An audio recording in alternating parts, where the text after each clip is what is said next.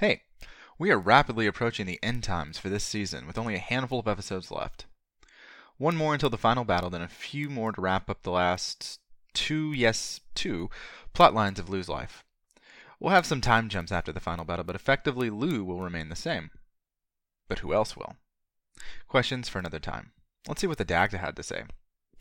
Previously, on Goddessy. Having secured the Morrigan's involvement in the final battle, Lu has been given permission to take part in the skirmish battles with the Fomorians as both sides gather their forces. Samhain has come and gone.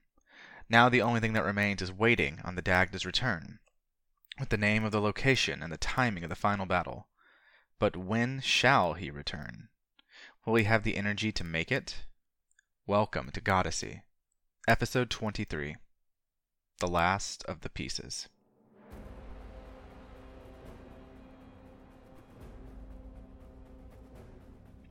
The spear sailed through their ranks, slaying five, ten, fifteen, twenty Fomorians in half as many seconds.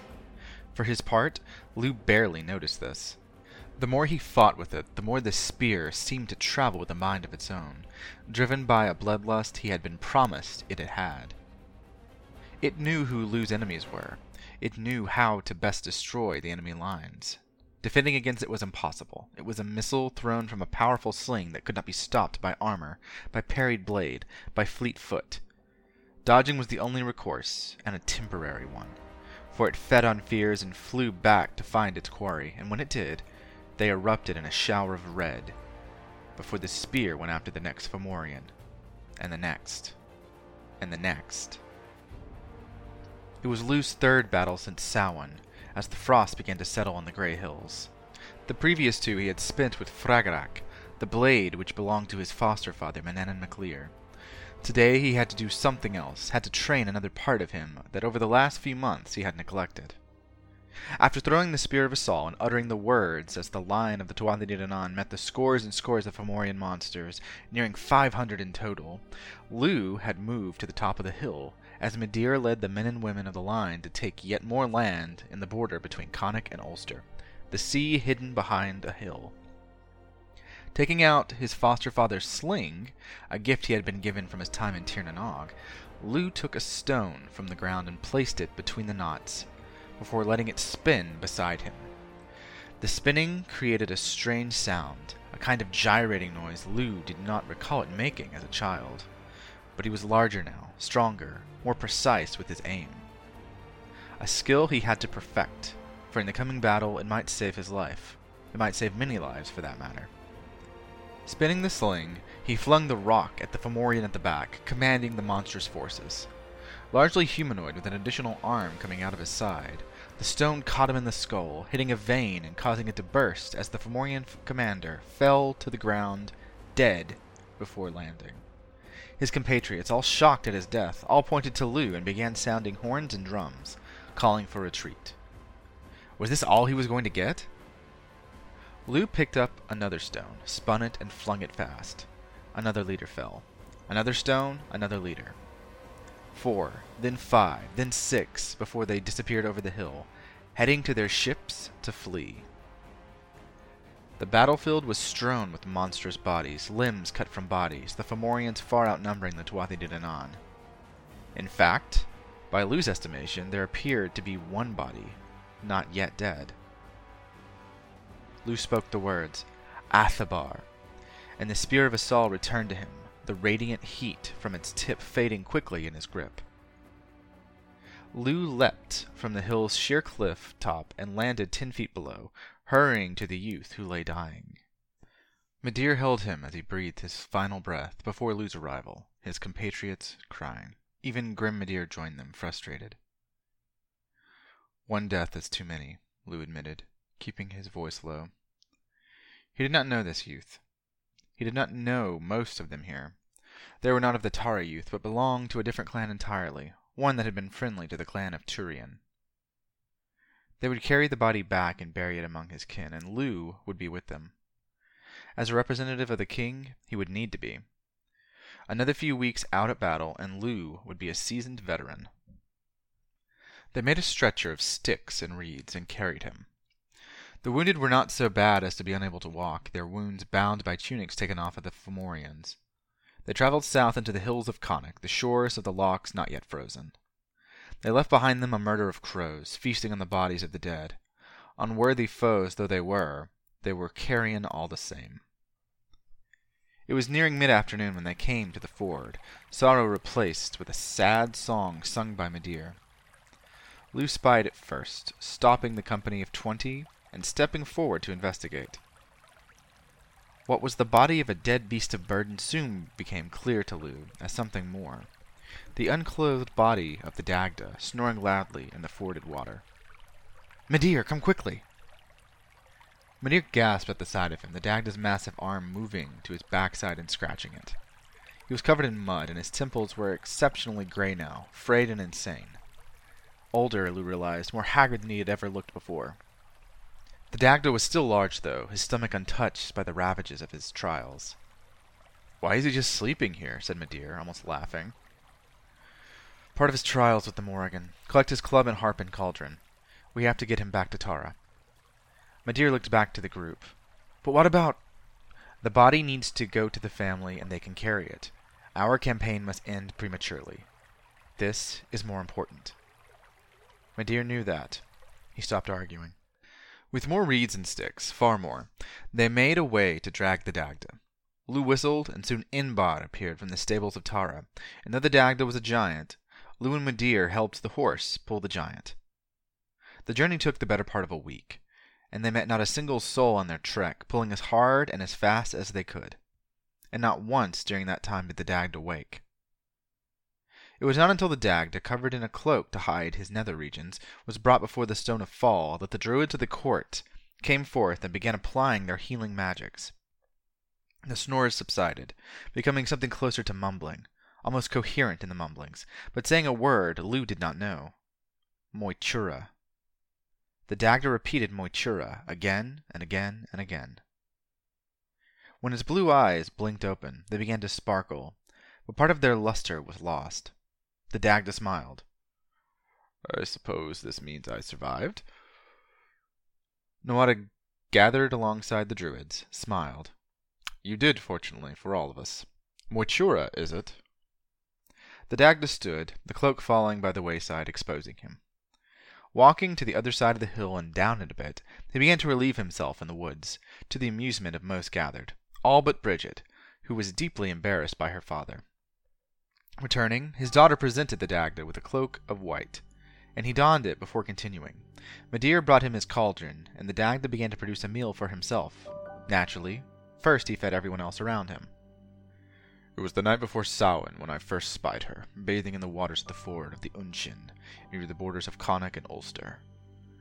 She had discarded her cloak of raven's feathers and washed her feet, and she beckoned that I need pay the price. So in blood I did, and she did give me prophecy with a further gift of my love. I gave it, and for three days and three nights.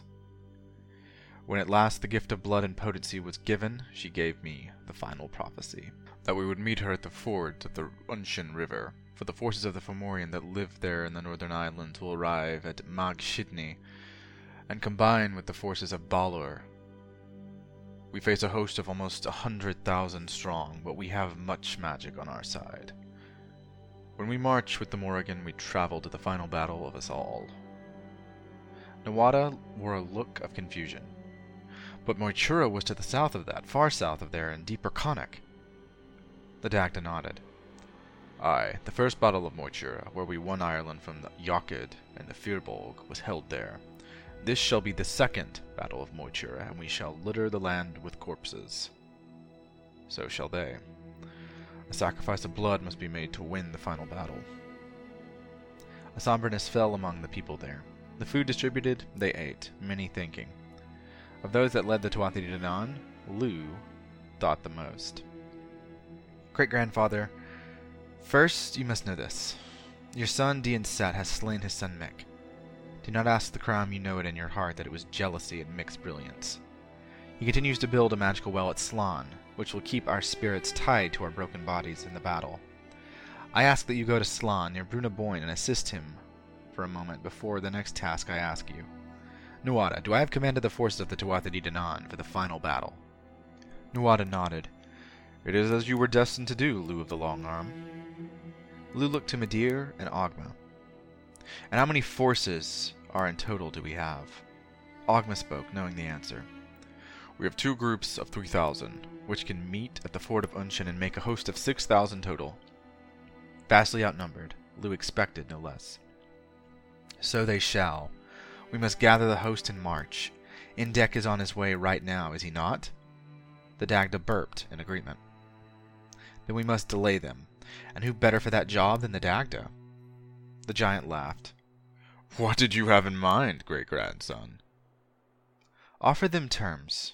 Do what you must, for they will try to humiliate you. Delay them for as long as it takes for Indech to arrive, and put them off their guard. Make them think we sincerely wish for peace. Dien Set will finish the Well of Slan, and we shall assemble the full host of the children of Danu.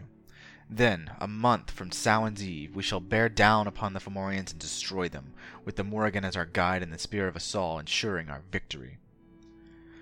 Murmuring proved agreement. Agreement meant the plan was good. Lu was proud of himself. Ogma smiled.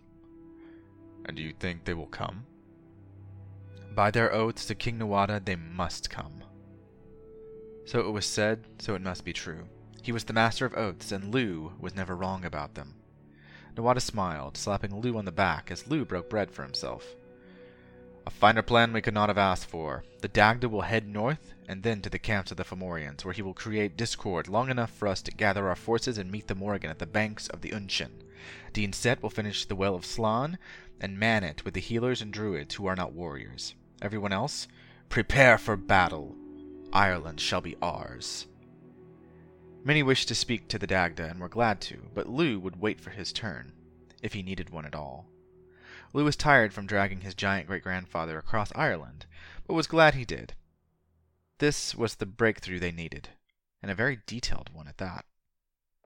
Son of Kian, came a voice he did not recognize, and Lu turned to it. A woman, dark of hair with stormy eyes, a young boy at her feet, and her arms crossed. I almost recognize you, he said, trying to place her. It was the storm. He knew the storm, but he did not know how to place it. Can I help you, daughter of Danu? She placed a hand on her stomach, glaring at him. She was pregnant, he realized, and Lu began to remember more about her. He had seen her at the Kaylee of Bridget.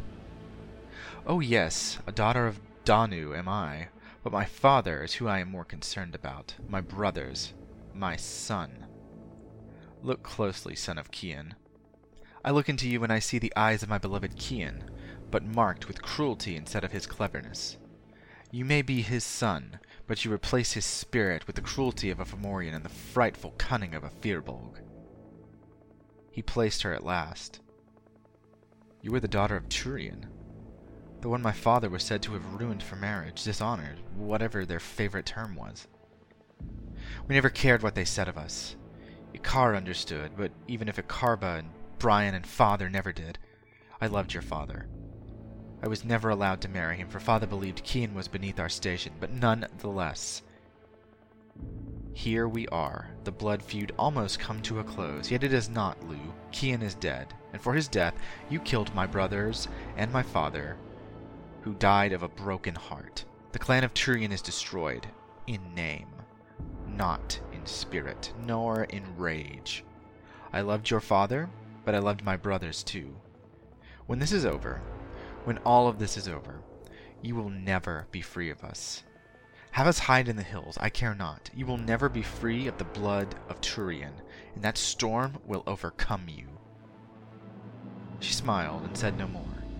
Turning, the child followed her, looking at Lou with Turian's dark hair but familiar eyes he had only seen in his own reflection.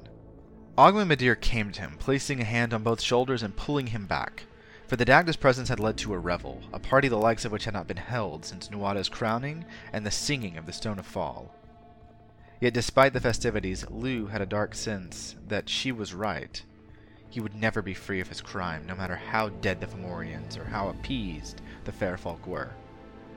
Lu would never be free.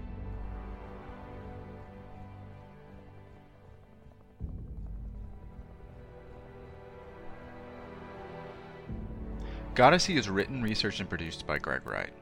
Additional writing and editing by Sidney Yeager, who gives Prophecy at a discount. Music by the amazing Scott Buckley, and in this episode derived entirely from his Monomyth album. Check him out at www.scottbuckley.com.au. Want to support the show?